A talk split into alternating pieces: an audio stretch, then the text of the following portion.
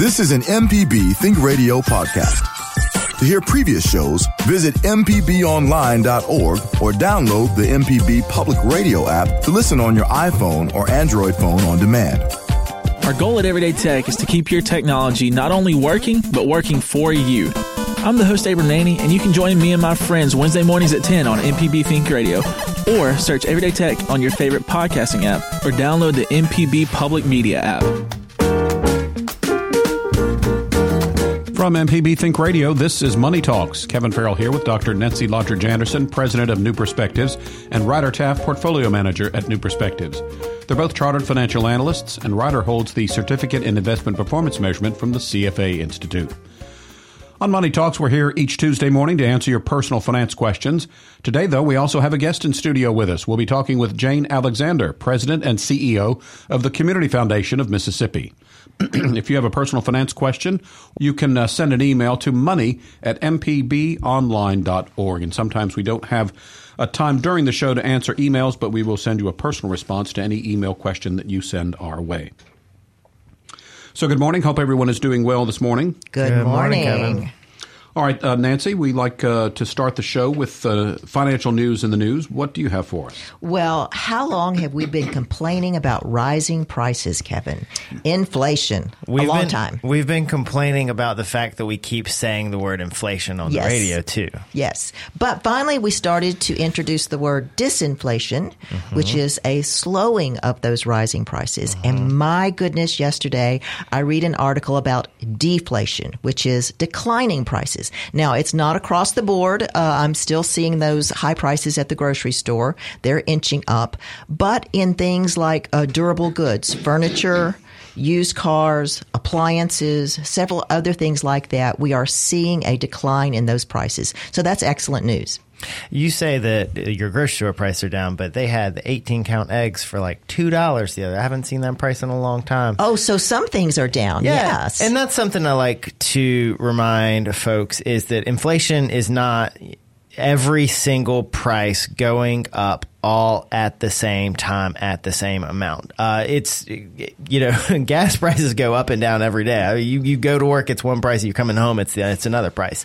And um, one thing that I like to look at this gets a chart like this gets passed around a lot. I was not able to find a super updated chart, so it is missing actually our recent our recent inflation maladies. But uh, showing long term inflation. Uh, so this one um, I have pulled up. It's only 20 years. It's not super long term, but showing various categories from the most expensive things, the things that have increased the most, hospital services, college textbooks, college tuition. Those have increased almost 200% in the last 20 years. Hmm. To all the way down at the bottom, if you're buying a TV now, the oh, price is way, cheap. way, way yeah. cheaper. They're practically free compared to and, where they were. And it's the reason my husband was able to talk me into a new model because he was like, yeah. they're so cheap now. I, I remember in, uh, was it the late 90s, early 2000s, plasma screen TVs oh came out. Oh my gosh, crazy They were, they were thousands and thousands of dollars. Not only that, they took so much electricity to use. I remember talking to somebody from the, the electric company and they were saying that took us by surprise. The demand for plasma, uh, of, of energy for plasma TV. So not only more expensive to buy, more expensive to operate now. I mean, you can get t- a really good, huge TV for a couple hundred bucks in well, anywhere. And that brings us back to statistics and averages. Mm-hmm. Those averages are across the board. Right. And so we look at that average number and it may not be what your personal experience is. So it varies. Right. So so for instance, over the last 20 years, if you've ended up spending more on college tuition, then your inflation rate is probably really high. If you've spent more on medical care, your inflation rate is probably pretty high. But if you've bought TVs and computers and household furnishings, then you may be spending less than you were and 20 years ago a lot of people we work with um, either have a paid off house or they have a mortgage they've had for a long time, so it may be a two or three percent mortgage. So housing, which represents a big portion of that inflation number, doesn't even affect them. And that's not say, of course, you know, when you need to make a repair or something, but that's just further, it's a different part of, it's a smaller part of your budget. Maybe. Exactly. You know, there are some things that have expanded as a part of your budget. There are some things that have shrunk as a part of your budget because, of course, you got to have income to pay for all Well, these I think things. diapers have really expanded at your house. Have I they not? have, you know, I'm, I am spending more on diapers this year than I was 20 years ago. That's absolutely correct. That's good news. Is it? I don't. I don't know. I guess it's good. Well, yes. My thing with the TVs is the th- they've gotten so large that I could barely probably get one of the latest ones in my house. I mean, they're more than like five feet across. They're now, crazy so it big, is- yeah. it is amazing. Do we know why certain items are going down? You were mentioning the the appliances, uh, used cars, those sort of Um, things. I think it's a combination of things. The first is supply chain issues Mm-hmm. have eased up uh, dramatically, and then the big thing is demand. And so um, once we've gotten past everybody got a new car, you know, now that's not on your list anymore. Uh, you've already outfitted your house because you've been at home staring at that old washer dryer and that old kitchen appliance. Um, now you're done with that. So those are durable goods that we don't purchase on a regular basis versus the grocery store. Well, that's every week. And I think sometimes with electronics is uh, to come up with a new TV or a new computer or building these chips takes a lot of expense on the front end from these companies. So a the the latest and great every time, for instance, a new uh, cell phone comes out, an iPhone or Samsung phone, whatever they're calling them these days, comes out. It's it's the most expensive one, and sometimes that price even goes up and up and up every year. But the older models, which they've kind of been making, they've kind of made a lot of money on them. Those just get cheaper and cheaper every year. So, so overall, uh, I mean, again, unless But you're don't buying, you want the latest and greatest? I mean, sometimes they have a pretty cool feature which really draws you in, and, and at the end of that, that's where they get you, as they say. But um, but as- as far as what people are actually buying, there are plenty of people buying uh, a, a, a phone or a computer that actually came out a year or so ago, and it's just much, much, much cheaper now, and is still a fantastic phone, computer, TV, whatever. Yeah, I, I tend to stay maybe one or two iPhone versions behind. The- But you're right because it's cheaper, but it's still an upgrade from whatever phone you have. And I think I've I was trying to remember maybe the iPhone four, three, four was one of the first ones I've had. So I'm definitely an iPhone guy uh, because. Um, I forget what I think it was uh, it, one of the Android phones during the World Series one year had these annoying ads, and so I've, after having to watch them for so long, I finally decided do that. I am never going to buy one of your phones. So I've been a- an iPhone guy ever since. so who knows? Um, so, um, Ryder, what do you have for us? Oh, I was just going to talk more about that uh, that inflation, but you know, one of the things uh, Jane and I were just talking about on the way in is kind of year end deadlines. We are getting very close to the end of the year. If you are if you are listening, it is December. Check your calendar, Ah, please. shocking. Uh, so you know, we've been just kind of in a rush, making sure paperwork gets done, uh, especially related to charitable gifts. Uh, we have folks who want to make a gift with appreciated stock. We have to make sure we have the paperwork in good order. We know where it's going. Uh, whatever receiving charity, they know that it's coming, and and we're we're watching it. Um, checks that that have to get out, we want to make sure that check is get, getting mailed to the right place, and we're following up with whoever is receiving it. Make sure they've got it. Make sure they're crediting the right donor. So. A lot of those year-end uh, deadlines, and I know uh, they've got a whole bunch of them over there at the Community Foundation as well. So I I think next week we might try to talk about some uh, year-end things to think about when it comes to personal finance. But Nancy, off the top of your head, can you think of another one that people should start to be thinking about this time of year? Well, this is a good time to uh, review beneficiaries and uh, really look at those issues. We find that people sometimes forget about those. Uh, life changes, your family changes, and this is a good time to go back and look at those. Also, during this quiet time, maybe you already know if you've gotten a raise for the next year. So take a look at what you're contributing to your 401k. Can you bump up that amount? Can you save a little bit more as you start the new year? This is a good time to take a look at that and even the investment options that you have within those plans. Um, are they still appropriate for you? And speaking of beneficiaries, uh, you know, Nancy had your you had your story last week about Yeah. how changes at the place that holds your money, you know, say your bank, they upgrade their system, they merge with somebody else, and if you had beneficiaries on the account, And they drop there the might be some mistakes, Yeah. and, and there there have been cases for us. So we had a just a particularly uh, tragic case in, uh, in the last couple of years where a couple died, and on their accounts, we could see no information about beneficiaries. We knew we set these up. We could see no information.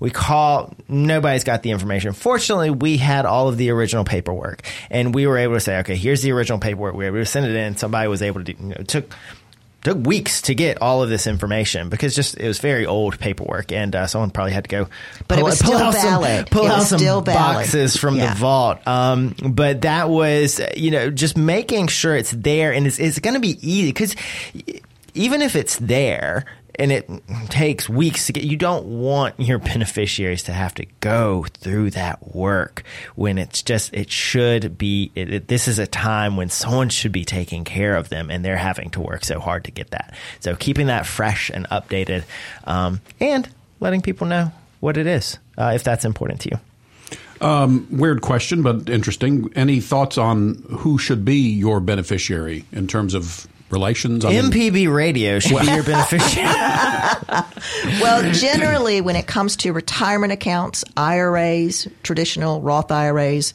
401ks, 403bs, we usually advise people to make sure there is a person's name on there, not your estate. Um, an an alternative might be a, a trust if you set up a trust, but generally having a person on that gives us some definite rules about how that money will be distributed. Yeah, there's a few tax considerations to make with who you put as beneficiaries, depending on what type of account it is. But uh, typically, if you've already made your will, you've already thought about some estate planning, you have a good idea who you want to benefit. You have a good idea, you know, perhaps you want to benefit a cause, you want to benefit a 501c3 or some some sort of charitable cause. Uh, you've thought about that. Um, and can can put because you can you can put organizations you can put charitable organizations that's not uncommon to see on beneficiaries um, and that can make sense for some accounts too. But of course there's there's always ways to to give to the person or the organization while you're still alive too if that is part of your plan Well, I've uh, I picked my brother out, and of course I have four, uh, three, four siblings to choose from. So I figured I would just put the next youngest one. So I guess that's how I did it. So, But uh, are those the ones who have been nice to you? who Well, invited you to Thanksgiving dinner? that's right. Actually, Yeah. that's true. so if I um, die under mysterious circumstances, they'll know who to look for first. and and I It, think it was that turkey dressing that did it. One thing to think about with beneficiaries sometimes we see is uh, so maybe a parent has a couple of children. They're like, well, I'm going to put I'm to put my oldest son as beneficiary. yeah. He's responsible. He'll make sure everyone's taken care of. No, no, no, no, no, no. You are giving that money to him. Uh, it is possible for him to give it to his siblings, but it may not make any sense. It may be an and there may enormous be tax some, some tax implications for him to I mean, if you're leaving Yeah. ten thousand bucks to your oldest son and saying, "Hey, make sure your sister gets some too," like that's different from leaving an IRA, which would have tax consequences for him, for her. Possibly, you would have to take all the money. Out, possibly something would happen that you just don't anticipate. So it's so super important when you're thinking about all those people. Make sure all their names are on there. You're listening to Money Talks. Our website, moneytalks.mpbonline.org, is one way to hear past broadcasts. You can also download the MPB Public Media app and listen on your iPhone or Android phone to all the local MPB Think Radio programs on your schedule. Kevin Farrell here with Dr. Nancy Lottridge Anderson, President of New Perspectives, and Ryder Taff, Portfolio Manager at New Perspectives. Nancy and Ryder ready to answer some personal finance questions. This morning, though, we're also going to be talking with our guest. It's Jane Alexander, and she is President and CEO of the Community Foundation of Mississippi. So, good morning, Jane. Thanks for joining us this morning. Thanks for having me. Uh, if you would, uh, maybe just a little bit of uh, personal background and how you got involved with the Community Foundation of Mississippi. Sure. So I'm a native of Jackson. Um, I grew up in a, a family that gave back uh, both time and talent and treasure, and so I've always had this interest in um, nonprofits and how we're um, trying to support them long term, short term. Um, so I landed at the Community Foundation uh, 12 years ago. no, sorry, 11 years ago. And it was because I, it was an intersection for me of things that interested me, one of which was long term investing, and the other was charitable giving. And so community foundations sort of sit at this nexus of investing for the future in charities. So, give us a little bit more. What, what exactly is a community foundation? So the short answer is a community foundation is a way that people can pool assets to give locally. Um, if you've seen one community foundation, you've seen one community foundation. We're all very different because we serve the communities that basically started us. Um, there are more than 900 community foundations in the United States. Um, and we were started in 1994, but it's a model that's been around since 1914. Um, we really like to think about trying to work with donors to support the causes that they have supported during their lifetime. And for Mississippians, that's frequently very, very local. So, how does giving to a community foundation differ from doing uh, giving to maybe another nonprofit organization? So, the Community Foundation for Mississippi is a 501c3, so we are a charity, and you can give to us directly just for supporting our operations. But we're primarily um, create and manage charitable giving funds that can benefit other nonprofits. And so people say, well, why couldn't I just give to the nonprofit directly? And there are several reasons for that. Sometimes it's because you want to make one gift, um, and especially now with the way the tax law works. Um, with the standard deduction, it makes it less attractive for people to give a lot of small donations.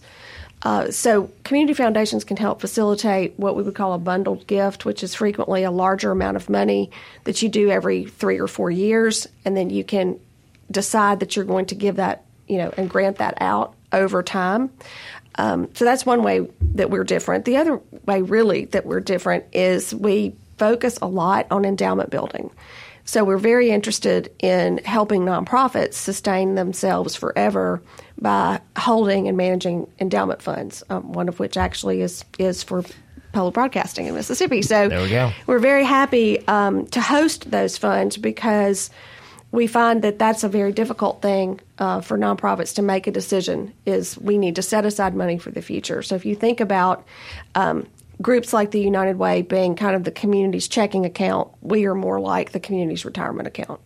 So, Jane, what are some of the local groups that the foundation supports or undergirds? Sure. So, um, our oldest nonprofit endowment was for Mississippi Symphony Orchestra. Mm-hmm. Um, we have had that; they actually have a sep- had a separate foundation, which is still a separately um, uh, cor- a separate corporate structure, but they moved their assets to the community foundation We've managed that for several years. They've continued to grow it, and so they get regular payouts for that from that. Um, Magnolia Speech School is one. MPB is one. Um, we really have New Stage has an endowment. So, you know, we find that uh, when you can start to have these conversations with nonprofits about how do you plan to sustain your operations, people are always going to give to programs. You know, they're going to give to the activity that an organization is doing it's getting more and more difficult as the baby boomer generation um, has get, gotten older. Their incomes have gone down, and some of them are no longer with us. To find those regular check writers who basically just gave generally to organizations to do whatever they need to do with the money. Um, this is putting a lot of organizations into a, a vice because if you have more programming that you need to do, but you have fewer dollars coming in to support your general operations, then how do you continue to grow your services if you can't sustain, you know, paying your light bill, having rent, paying for employees? So that's where an operational endowment can really be useful is encouraging people first of all um, to think about their futures, but also to capture with planned gifts the um, the gifts that people who've been supporting your mission forever could leave to you in their estate um, they get it, right? These are people who basically have been writing you a check for $150 forever. Um, they really can help write a $150 check to you forever just to to sustain your operations and whatever else you need. And I would think some of these smaller groups would find it advantageous to be under a bigger umbrella of the community foundation, someone who can oversee all of the investments as well as all the administration and all the details that they know that's going to be taken care of.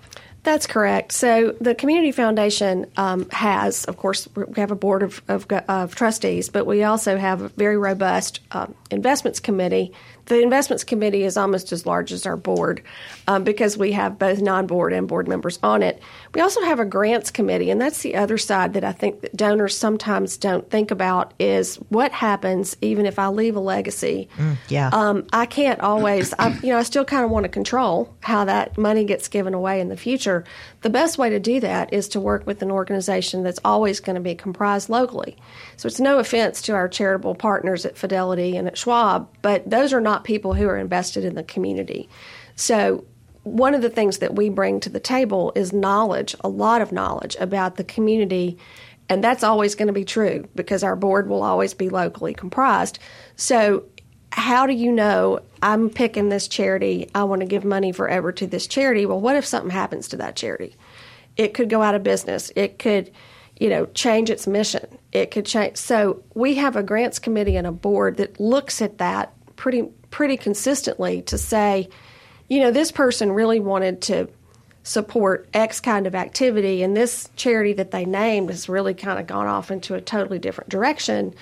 What's really more about donor intent? So we try very hard to, to keep donor intent for, uh, top of mind and look at this. We're we're just now about to turn 30, so we haven't had a lot of opportunities to have to do that. But the Cleveland Foundation, which is over 100 years old, um, does this with a lot of regularity. Yeah, I would think that would be awfully common where you have this legacy that you've given and trusting uh, this group is going to still be there, and it may not. That's yeah. right. And, and it really may also not be doing the same thing. So, you know, I, you have some group that maybe was was started to promote as like local artists and then suddenly they changed their mission to become more about you know some other kind of program um, the name may be the same, but the mission may be different, and what the donor was trying to accomplish with their legacy is what we would be thinking about. So that's really where we also want to work with um, donors, but also their advisors. Um, so much of this is about codifying what you want. Uh, we try not to make it real complicated on our side. We have fund agreements, but we let donors basically write an addendum to say, here's really what I'm trying to achieve mm-hmm. in English. You know, it doesn't have to all be just through a will. Um, we're also a lot easier to change. And so when people set up uh, legacy funds to benefit a specific charity or group of charities, um, if the donor decides at some point during their lifetime, well, I don't want to do that anymore, and maybe it's because they change churches, or maybe it's because they have a different uh, school that they want to support they all they have to do is notify us. They don't have to go change the beneficiary on a really complicated thing to do.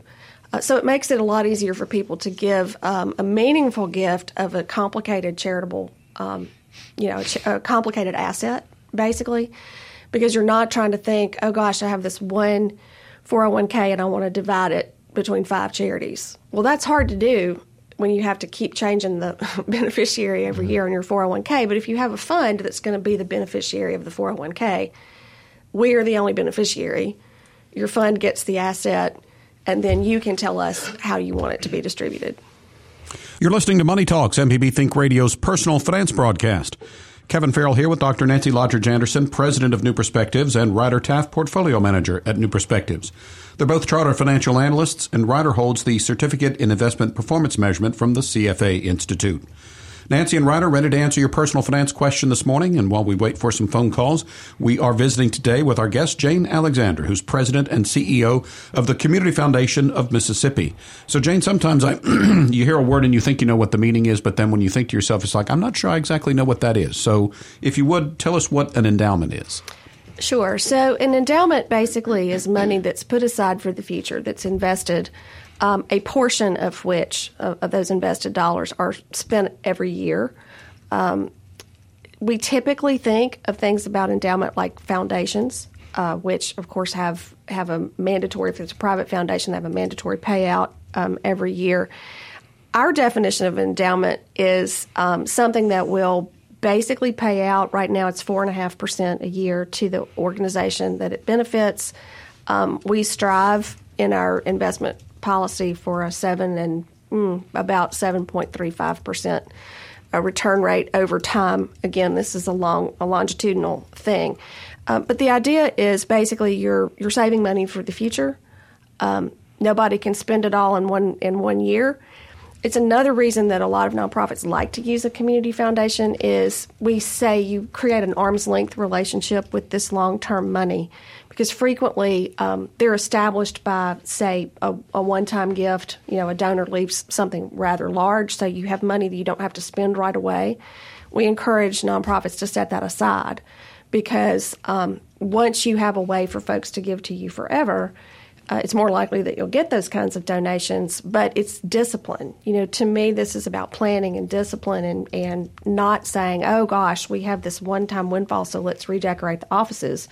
Um, which happens. Uh, we like that having an arm's length relationship with the money means that the oversight for the investments, the management of the money, um, is basically off site. So, as a nonprofit, your board can actually focus on its job, which is to raise money. So, do you have um, new charities that pop up and then make application to the foundation saying, hey, can you support us?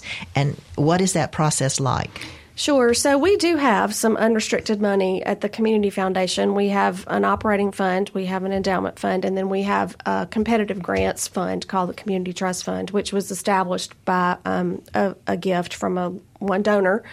Um, so we have a process every year uh, that lets people apply for support.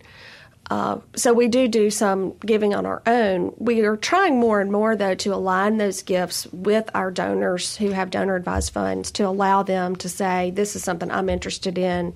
I see you're giving them a thousand dollars we'd like to match that grant with 500 or $1000 that's really one of the ways that community foundations can be most effective is in aligning the, um, the giving priorities of their donors with the giving priorities of the foundation.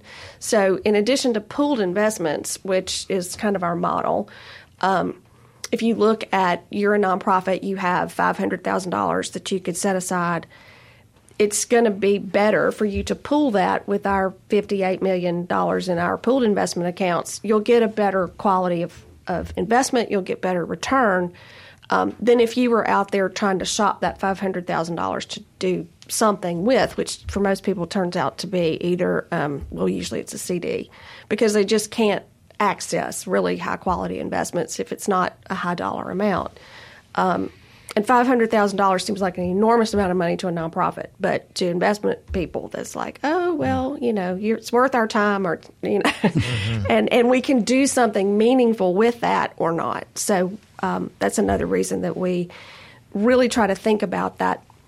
Um, we actually encourage most nonprofits who come to us to think about both a reserve fund and an endowment fund. A reserve fund is also invested uh, it's just that 100% of the balance can be available in case of some sort of emergency. So those nonprofits that we serve that had that during COVID really, really were able to not have to make drastic changes to their businesses.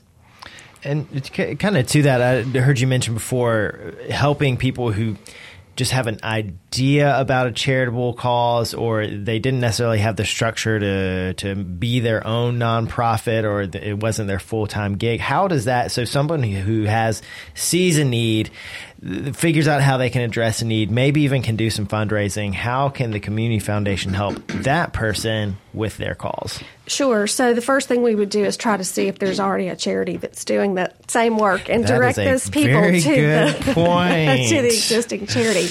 Um, but for people who have a project or something they're they're trying to see if there's enough um, interest in, or they know they want to become a nonprofit but they're just not quite there yet, uh, we have what are called fiscal sponsorship funds that we um, basically can incubate a charitable idea for a period of time until it's grown into its capacity to get its own 501c3, or it proves to not be something that's sustainable as a 501c3. And so it, it's it's a good way for people to think about um, the activity that they want to do. We do know more and more, especially um, millennial donors and Gen X donors, um, really want to be personally involved in the charities that they support. So not just giving them money, but giving them time and really giving them ideas. So we're seeing this a lot with. We do have opinions. You have opinions, yeah. and you want us to do exactly what you want us to do, the uh, way yeah. you want us to do it. But I think that that's a trend that we all have to be aware of. Is um, being willing to think about a different way of doing things. And so that is kind of where that functionality of a community foundation, and by the way, there's seven in Mississippi. The Community Foundation for Mississippi serves Southwest and Central Mississippi, but we have six more colleagues across the across the state. So, Jane, why does Mississippi have a particular need for community foundations? Well, the main reason is because we have very few people and a whole lot of land, and we are very rural. And we find that um, when people are, you know, they, they live in communities, they make communities, they raise their children in communities, but those children don't always stay there. And so when you see people who have really been responsible for building a business legacy, but they die and their children live out of state, we call that a transfer of wealth. It means that the wealth is leaving a community in Mississippi and going somewhere else because the person who controls it doesn't live in that that area anymore. Um, we did a transfer of wealth study several years ago. It's it's a large number for Mississippi, but what we know for a fact is that most of the wealth here is not sitting around in cash accounts or stock accounts. It's sitting in livestock. It's sitting in mineral rights. It's sitting in trees. Lots of things that are difficult to convert to cash. And so, when you think about uh, what you could what you could leave to your family or your charity, um, community foundations can facilitate these more complex gifts. Most, especially small 501c3s, would have a real serious problem. Uh, you know, taking something that's a uh, you know a 20 year lease of of mineral rights on a piece of property mm. somewhere. That's hard for charities to do. It's something that we can help them do. So that's one reason we need community foundations. And, and I'm I'm getting the the impression or the idea that it's basically the, the, work that you're able to do for these smaller nonprofits takes the worry out of that and, and helps them concentrate more on whatever goal their charity was set up for. That's right, because our mission is to be a community foundation and to help these kinds of activities happen. Um, if I am a Stewpot and want to sit here and help, you know, serve the homeless population, the last thing I should be worried about is trying to, you know, receive a gift that's complicated or figure out what the investment returns are going to be or, you know, how are we I want to focus on how we're going to use that money if I'm a CEO of a of a nonprofit, not how is it going to get managed and is it going to be safe and all of these things that can can really detract from your your actual mission. Even just some basic things that you're thinking about smaller nonprofits. There's a, a nonprofit I do support some friends of mine, and I know they have zero zero employees. They have a, a, a, post office box where you can mail a check to. But just I mean, just having the community foundation who's going to be receiving and processing and depositing checks and sending checks out and, and answering questions kind of on a daily basis for you. That's a huge administrative lift. That's not a problem for them having the staff in place already, but would be a huge problem for a very much part time in a smaller place. But one of the things that you mentioned earlier, kind of the changing, you know, some organizations have changing missions, or maybe just they they cease to exist. Maybe it was a one person charity for a long time and, and they've moved or, or, you know, just stopped doing that, kind of those existential threats. Can you tell us about how, you know, when you think about someone dying and, and transferring a lot of wealth out of an area. How can the community foundation continue to support that community even when maybe those organizations aren't quite the same or aren't even there? And then, of course, the original donor is not there anymore. How does that look? Sure. So the best way to, to keep that from happening is for donors to go ahead and think about what they want to take care of forever. Um, donor intent is very, like I said before, is really important. The way we look at these things now, um, we classify gifts with or without donor restriction. And so um, it's not so much that we've put the restriction on it, but that the donor has something specific that he or she would like to do.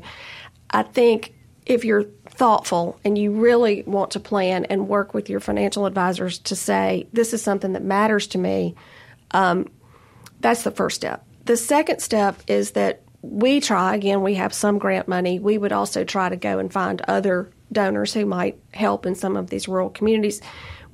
The way we're working in a couple of communities is to try to encourage them to start community based funds, very much like a community foundation without having to start a community foundation, but have a way for people to actually say, just generally, I'd like to give to Vicksburg or just generally, I'd like to give and make sure that people in Belzoni have something to, to give money to. Um, that's that's really difficult because again, mm, one of my estate attorney friends said even people who come to meet with him about estate planning don't really want to think about the fact that they may die. So it's a little tricky when you start having these conversations about, you know, so we really try to talk about it in terms of what story do you want to leave? What is, you know, yes, the legacy is important, but it's also the last story that'll probably ever get written by, uh, written by you about you. What does this tell uh, people about the life you lived and the things that you thought were important?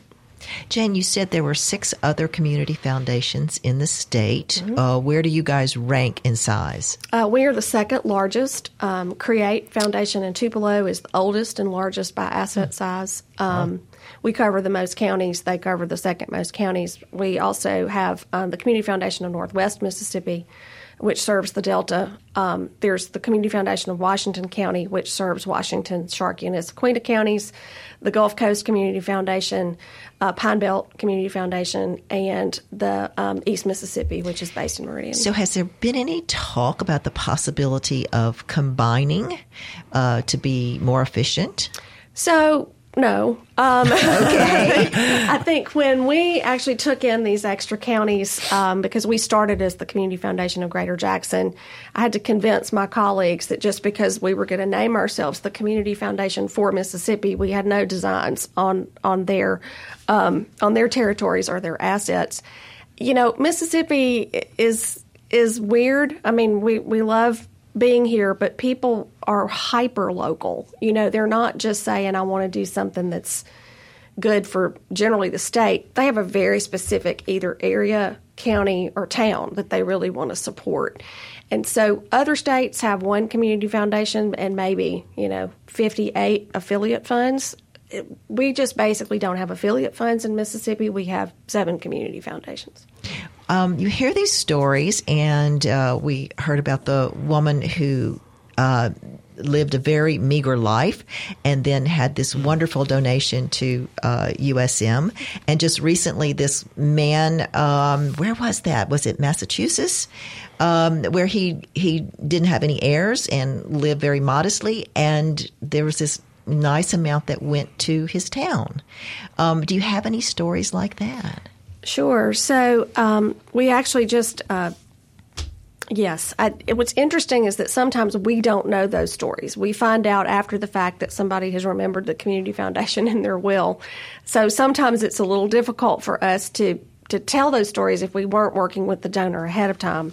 But um, we do have a couple of folks who left bequests and we like to remind people that the beauty of a community foundation model is again, it's very accessible. It's not just a high net worth or ultra high net worth thing. You don't have to be rich. You don't have to be rich to be to do philanthropy. You know, that's that's mm. kind of the, what we try to tell. You just have to be generous, and we all know that Mississippians are, are the most generous. generous. in this whole country. And they have to they have to plan. I mean, this is what we say: philanthropy is just giving with a plan. Um, so I think the, the latest one that we had was a woman who had um, a big plan for her estate. They left some very generous gifts to several things. The one that didn't ever get done before she died was the bequest to the community foundation. This actually ended up in the um, the treasurer uh, unclaimed property. Oh yeah. wow! And so oh, we went goodness. through. They I got a phone call from somebody that had been my student at Mississippi College and said, "I think I know you, and I think that this is something that, that belongs to you, but it's a check that got returned." Uh, to them, and it was not made out completely. It said mm. Community Foundation of, Oh, and my so goodness. we had to kind of Oh, go through no. a process to see which which donor uh, it was who had a relationship with them. And luckily, the estate attorney knew us and said, "Well, she meant to do this, but she passed away before she could finish this particular." Before she thing. could finish writing the check. You know, and so it had. We moved. We changed her name, and this went to um, our old street address. And after ninety days, it gets returned to the, you know, to the brokerage because it was coming out of a, a brokerage account. And they didn't so. make an effort to They find out. They didn't make an effort to find us. That is, huh? Imagine, Interesting. yeah, imagine, that. Yep. We're glad you found our show, Money Talks, on MPB Think Radio. Kevin Farrell here with Dr. Nancy Lottridge Anderson, President of New Perspectives, and Ryder Taff, Portfolio Manager at New Perspectives. We are visiting today with Jane Alexander. She is President and CEO of the Community Foundation of Mississippi.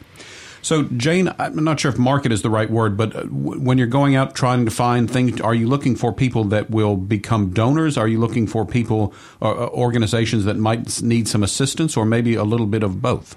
It's both. It's both and. Um, you know, we basically exist to help pool charitable dollars to do good in communities but that that's a two that's a two way relationship, right? So that is donors who have something they want to do, and organizations that have things that they're trying to accomplish.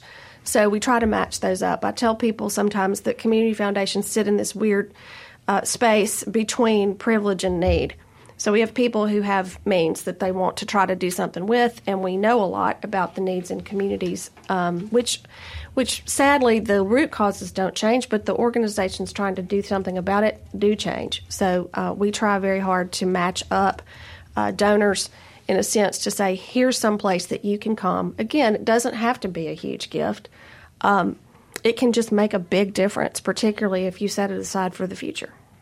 And I think earlier you were mentioning that someone who is a donor could either say, I would like my money specifically to go to charity X, Y, or Z, or just maybe I'm giving money because I think Mississippi needs nonprofits and I want to help that, you know, grow that. The, the, is that so? The unrestricted funds, I guess, is the term. So that would be an unrestricted gift to us to give away. Um, but you also can specify, of course, specific charity or specific charities, but you can also specify what we call an area, a field of interest, which is I want to uh, you know, animal welfare is one. Uh, environmental causes can be one. Disaster relief is a is a field of interest. So people who want to um, say, you know, I recognize that I'm all about animals, but there are a hundred animal causes, and I don't want to pick just one. So please divvy up my money around people who are, you know, you could specify no kill shelters, you could specify um, out of state rescue. I mean, you could do a lot of things with it. But uh, again, more and more people are thinking, golly, you know, I don't think I'm going to know 50 years from now the right organization, um, but I do want to support a specific area of interest. And do the donors get any feedback as to how the money that they've invested is it is at work in Mississippi? Sure. So uh, we do impact reports on uh, basically our grant making.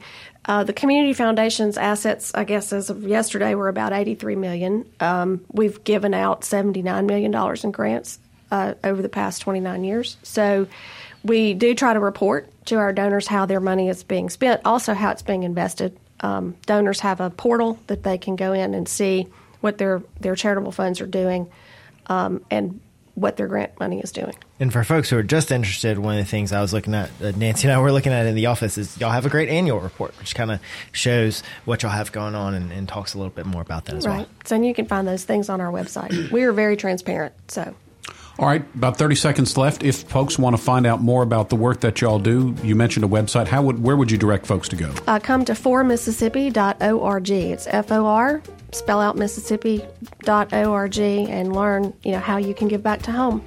All right. Thanks, Jane Alexander, for visiting with us this morning. That's about going to wrap us up. Money Talks is a production of MPB Think Radio, funded in part by generous financial support from listeners. To hear today's show or a previous show, you can visit moneytalks.mpbonline.org or listen to the podcast by searching for Money Talks. So for Dr. Nancy Lottridge Anderson, Ryder Taff, and our guest Jane Alexander, I'm Kevin Farrell, inviting you to join us every Tuesday at 9 for Money Talks. It's heard only on MPB Think Radio. This is an MPB Think Radio podcast. To hear previous shows, visit MPBOnline.org or download the MPB Public Radio app to listen on your iPhone or Android phone on demand.